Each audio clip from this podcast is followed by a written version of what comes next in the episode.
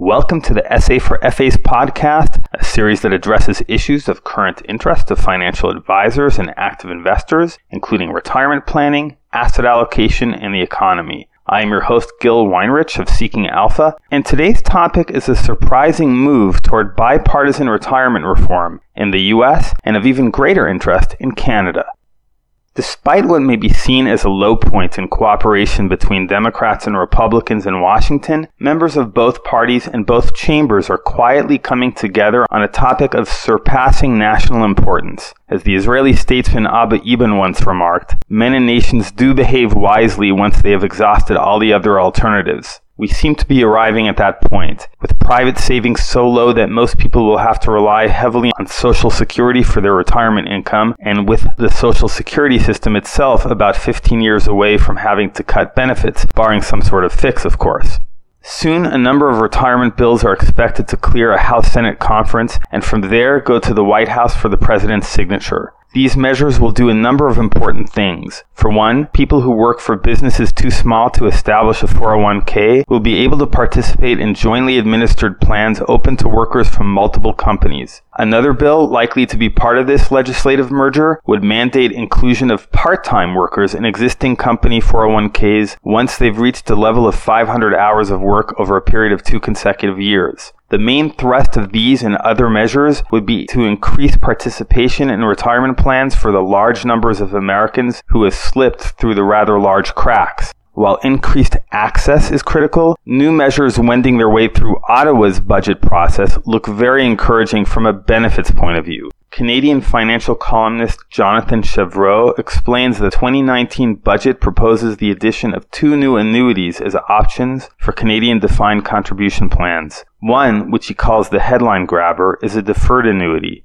This could be a good solution for investors concerned about outliving their income by providing supplemental income starting 5, 10, or 20 years after retirement. The proposal allows Canadians to turn on their annuity anytime up to age 85.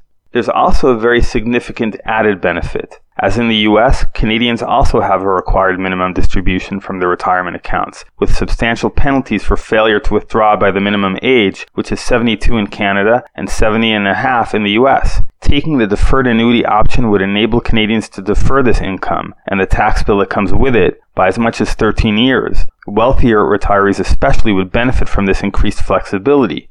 Finally, the change also allows more time for portfolio growth. Deferred annuities pay more than immediate annuities because the underlying investment is untouched for a longer period.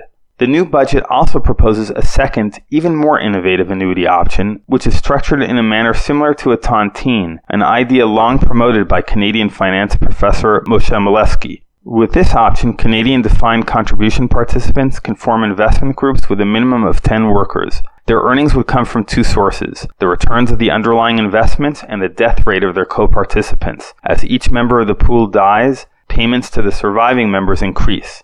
I like the added menu of options these ideas provide retirees with different needs. Some will want the tax deferral, and others will want the insurance against longevity. But above all, I like the fact that, in theory at least, Options like these can amp up the income retirees can benefit from. Currently, demographics are working against workers on both sides of the border. The tontine like idea at least puts actuarial accounting on the side of those blessed with longevity. Abigail Van Buren of Dear Abby fame once remarked that if you want your children to turn out well, spend twice as much time with them and half as much money. I think something like that applies in the retirement space. If you want your retirement to turn out well, let your investments have more time to grow and spend half as much money. These initiatives have the potential to put more bang in Canadian workers' bucks. That said, it remains to be seen whether they will be approved, how insurance companies price the products, and how plan sponsors set up the tontine style risk pools. Thanks for listening. You can contact me at gil at seekingalpha.com if you have feedback or requests, and make sure to subscribe wherever you get podcasts.